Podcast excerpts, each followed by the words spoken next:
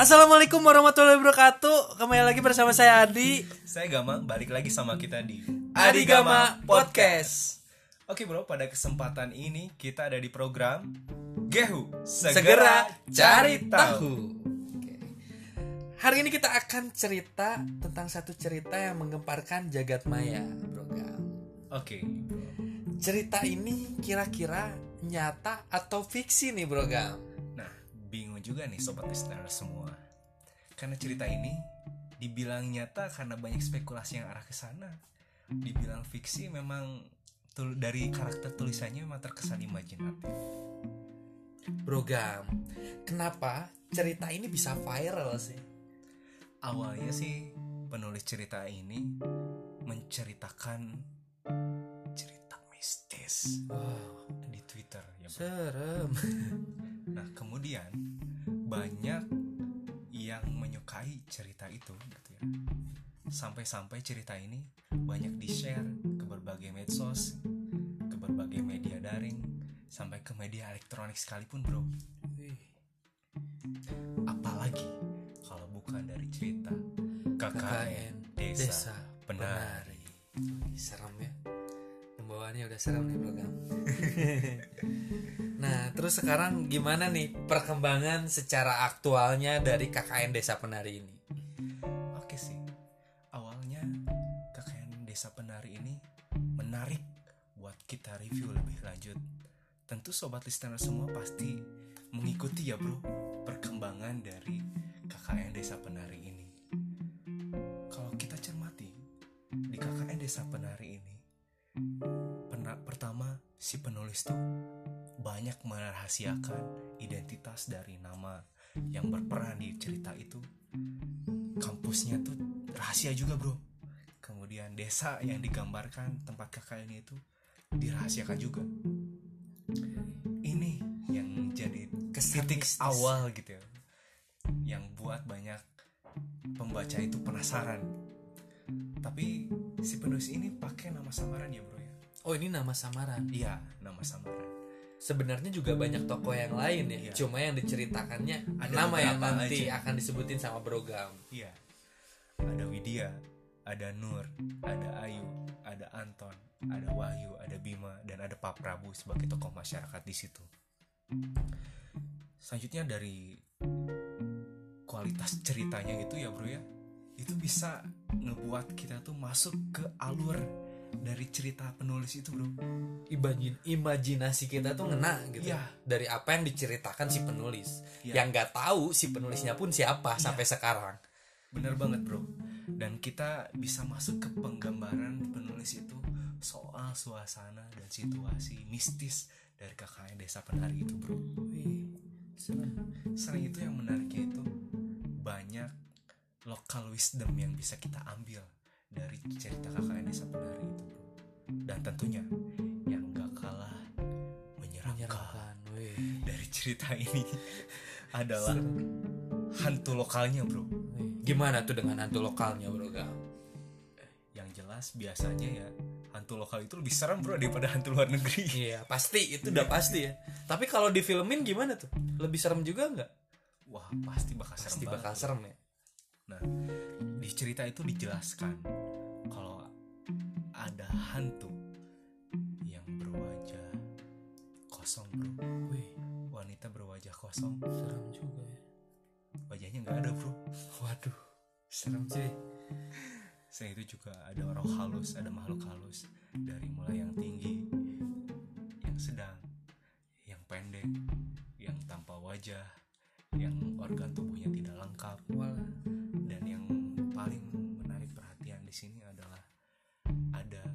Sosok siluman ular bro yang bertugas sebagai penari di zaman dulunya. Wih, serem juga ya. Nah itu bro yang menarik dari cerita KKN Desa Penari itu. Nah perkembangannya sekarang gitu ya. Secara aktualnya. Banyak respon netizen yang mencocok logikan dari mulai nama-nama aktornya sampai ke lokasi dari KKN Desa Penari ini bro. Ada info gak bro soal lokasi ini? Bahkan si penulis ini kan memberikan clue ya bro ya. Clue-nya itu ada di Jawa bagian timur yang banyak hutannya. Dan di sana dulunya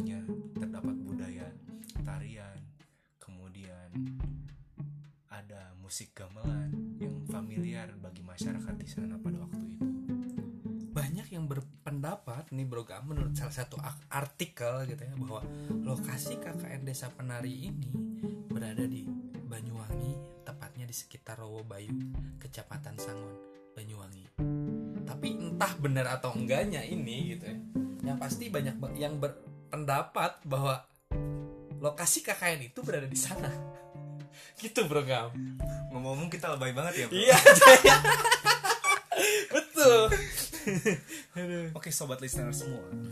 Memang KKN Desa Penari ini sangat menarik untuk kita bahas tentunya. Tapi kesempatan ini kita nggak akan nyeritain secara utuh si KKN Desa Penari itu seperti apa gitu Tapi teman-teman sobat listener semua bisa baca cerita lengkapnya seperti apa. Ada cerita versi Nur Ada cerita, cerita versi versi Widya, juga. Widya. Tapi nggak jauh berbeda kan ya? Widya sama Nur nggak jauh berbeda. Iya benar banget itu kan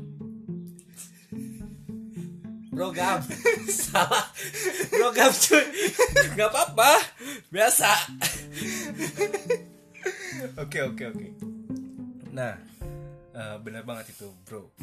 Di Eh, iya. Aku ngasih tahu juga salah. Nah, bahkan si penulis ini sempat menyesali gitu ya hasil klarifikasi dari akun anonim itu kalau cerita ini yang viral gitu ya itu menimbulkan banyak spekulasi ya bro ya yang tadi gitu ya kayak bahkan ada satu lokasi tertentu yang tokoh masyarakatnya itu Resah. merasa dirugikan gitu Hmm. karena ada cerita KKN desa penari ini gitu ya. Banyak netizen yang mencocok logikan dengan Suatu itu, tempat gitu ya. atau wilayah. jadi ngeri juga kalau misalnya kita nemukan lokasi yang mirip-mirip dengan cerita ini ya bro ya Memang eh, dari cerita ini pasti ada dampaknya.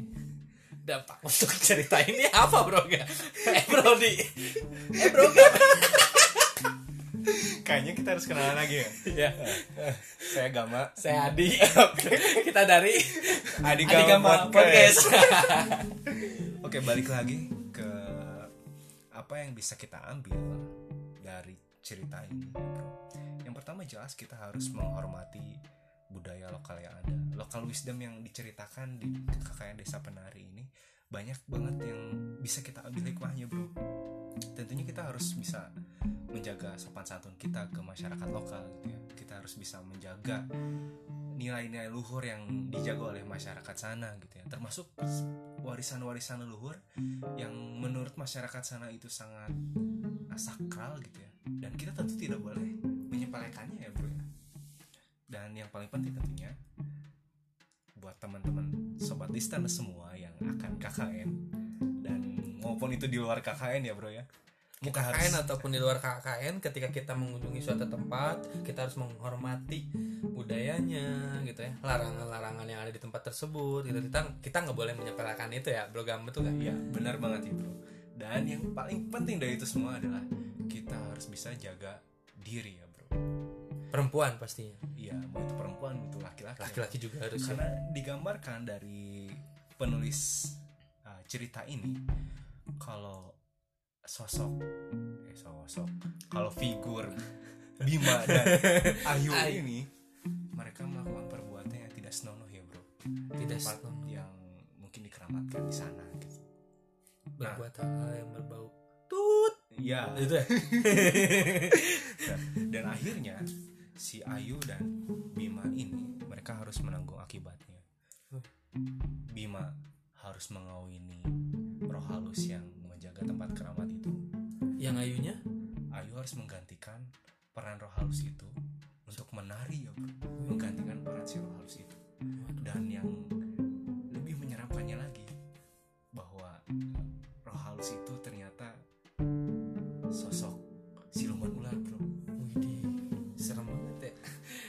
silumannya ular. Eh, satu ketika di situ digambarkan Widya mengikuti Bima yang setiap harinya tuh dia keluar malam gitu ya bro ya. Yang entah tahu ke mana ia bepergian gitu. Setelah diikuti ternyata Bima itu sedang berhubungan bro. Berhubungan apa iya tapi dengan siluman ular. Waduh serem juga ya. Nah ini penting buat para laki-laki untuk jaga diri juga. Lihat-lihat juga ya kalau ingin. Dan yang pasti harus halal dulu ya bro ya. kayaknya ini. Bahkan digambarin juga di sana ya bro ya. Kalau si eh, kakek tua yang menjaga wilayah sana itu memberikan informasi kalau si roh halus ini siluman ular ini sekali dia beranak bisa ribuan bro. Wih ya. ya intinya pokoknya kita harus bisa jaga diri ya. baik itu tergoda dengan manusia ataupun dengan roh halus. Roh halus. Ataupun ular sekalipun ya roh halusnya ular. Aduh masya ampun. Luar biasa sekali. Ada hikmah mungkin yang didapat. Hikmah udah belum sih program aku udah nanya hikmah belum? Oh, tadi itu udah. Udah ya? Iya. Eh, tips and trick gitu ya Ngomong-ngomong buat sobat listener semua, Hmm. kalau abis baca cerita mistis gitu ya atau nonton film Hmm. horor itu kan pasti ngerasa takut lah ya. ngerasa borangan juga pasti ngebuat diri kita tuh was-was dan jadi borangan tentunya. Oke, kita di Adigama Podcast ada tips nih buat sobat listener semua. Tips anti borangan yang pertama tuh? ada apa bro aku nanya sama bro Oh, iya Yang pertama itu perbanyak mindset, mindset positif. positif gimana tuh perbanyak mindset positif bro Ga? mindset positif itu bisa dibangun dari pribadi kita terlebih dahulu ya bro ya. Yang pertama itu dengan membangun afirmasi positif untuk diri kita pribadi. Kalau kita ini adalah pribadi yang kuat, pribadi yang tidak mudah takut dengan hal-hal yang tidak jelas ya, khususnya hal-hal yang berbau mistis. Kita juga bisa melakukan banyak aktivitas ya bro, jangan sampai waktu kosong kita itu digunakan mem- untuk memikirkan hal yang mistis ya bro ya Hmm. sampai membuat jadi borangan. Lalu gimana sih bro eh, untuk membuat lingkungan yang positif itu gitu bro? ya bergaulah dengan orang-orang yang nggak borang borangan program aduh pak baletot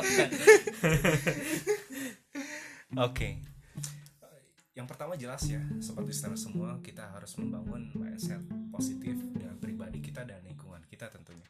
Apalagi tuh bro, selanjutnya kita harus mengurangi mengkonsumsi hal-hal yang berbau mistis ya, jelas Iya, ya. betul Itu- Apa tuh contohnya? contohnya apa ya Ya kayak. Mengkonsumsi hal-hal yang berbau mistis ya. Nonton atau baca cerita dari buku dari novel atau apa pun itu yang berbau mistis Ya. itu dikurangin ya bro. Kalau udah tahu borangan gitu, bikin nama borangan gitu. tapi kadang-kadang malah jadi penasaran Iya. untuk orang yang borangan gitu. This is Indonesia. Hmm. Nah, jangan nonton atau dengar cerita ini. Sendirian. Ajaklah teman termasuk dengarkan channel ini dengan teman-temanmu juga. Jangan jangan berdoa aja tapi nanti malah jadi kayak yang ketiganya setan Hmm. oke Nah, yang terakhir tips selanjutnya adalah Perbanyak. kita harus menghargai ya bro ya Betul. menghargai uh, dua, dua alam. alam karena kita ini berdampingan tentunya dengan alam gaib alam gaib ya Nah, jadi jangan sampai sompral ya jangan ngomong yang enggak enggak ya ke mana-mana gitu ya. kita juga harus menghargai alam yang lain ya betul banget Brody nggak salah lagi kan enggak Oke, dan terakhir tentunya kita harus perbanyak berdoa. Gimana tuh, Brody? Eh, program gimana berdoanya Ya, kalau kita berdoa itu kan artinya kita harus membangun kedekatan ya sama Tuhan yang Maha Esa, Allah Subhanahu, Allah Subhanahu wa Ta'ala. gitu. ya. Bahkan ada satu hadis yang menjelaskan kalau doa itu adalah ibadah gitu ya. Jadi udah kita disuruh minta gitu ya. Terus eh, alhamdulillah kalau doa kita Kabulkan, dikabulkan gitu ya. kita juga dapat pahala Iya, kita dapat pahala gitu. luar Jadi biasa. double ya, Bro ya. ya Disebutin doa wal ibadah gitu. Jadi doa itu adalah ibadah. Ibadah. Ibadah yang paling mudah ya doa. Doa. gitu ya. Jangan ya Allah kita minta jangan diganggu dari godaan setan yang terkutuk, dijauhkan dari roh halus-roh halus yang mungkin mengikuti kita. Seram sekali sekali hari ini Oke, sobat listener semua mohon maaf kalau ada kata yang kurang berkenan. Semoga teman-teman semua bisa menikmati apa yang kita sajikan di episode KKN Desa Penari Penari kali, kali ini. Saya Gama saya Adi pamit undur diri. Jangan lupa terus pantengin kita di Adi Gama Podcast. Wassalamualaikum warahmatullahi wabarakatuh.